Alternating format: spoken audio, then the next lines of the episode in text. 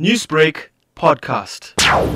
It's a very worrying stats that we have received about teenage pregnancy or child pregnancy in the province of KwaZulu-Natal. Remember, the Stats SA gave the statistics for the entire country, and it appears that as the province of KwaZulu-Natal, our numbers are very, very high. That tells you that there is something wrong that is happening in our communities. We cannot expect that a child can have a child. That talks to the moral of some in our communities. Look, we know the mothers of the children, but we don't know the fathers. Where is the problem here? What do you attribute this high number of uh, teenage pregnancies in the province too? There is quite a number of things that, that are happening. Uh, it's not just the case of KwaZulu-Natal alone. The other issue, it's, it's, it's related to the fact that in our communities, parents seems to be always away uh, from the children. It's either they are working, they are not uh, paying attention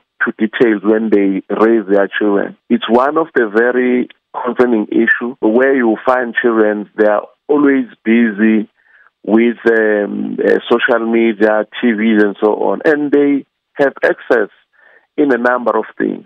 That's why I'm saying, in some cases, we are of the view these children are not uh, actually impregnated by other children, are actually impregnated by older men. What is the department doing to educate communities on the responsibilities being a parent comes with? Unfortunately, it seems as if all the programs that we've been running are falling in a in a deaf uh, ears. That's what now drives us to ensure that we go, we intensify our campaigns, and ensure that uh, uh, such programs like Yo YOLO, ChommY, are programs that uh, will be pushed harder to ensure that uh, we educate our children. But what's also important is to educate the parents themselves, you know, on how to protect their children and to ensure that uh, they become friends to their children.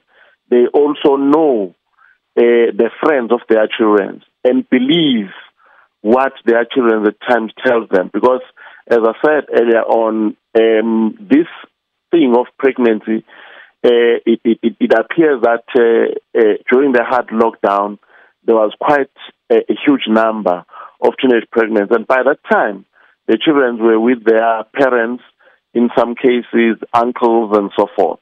Newsbreak, Lotus FM, powered by SABC News.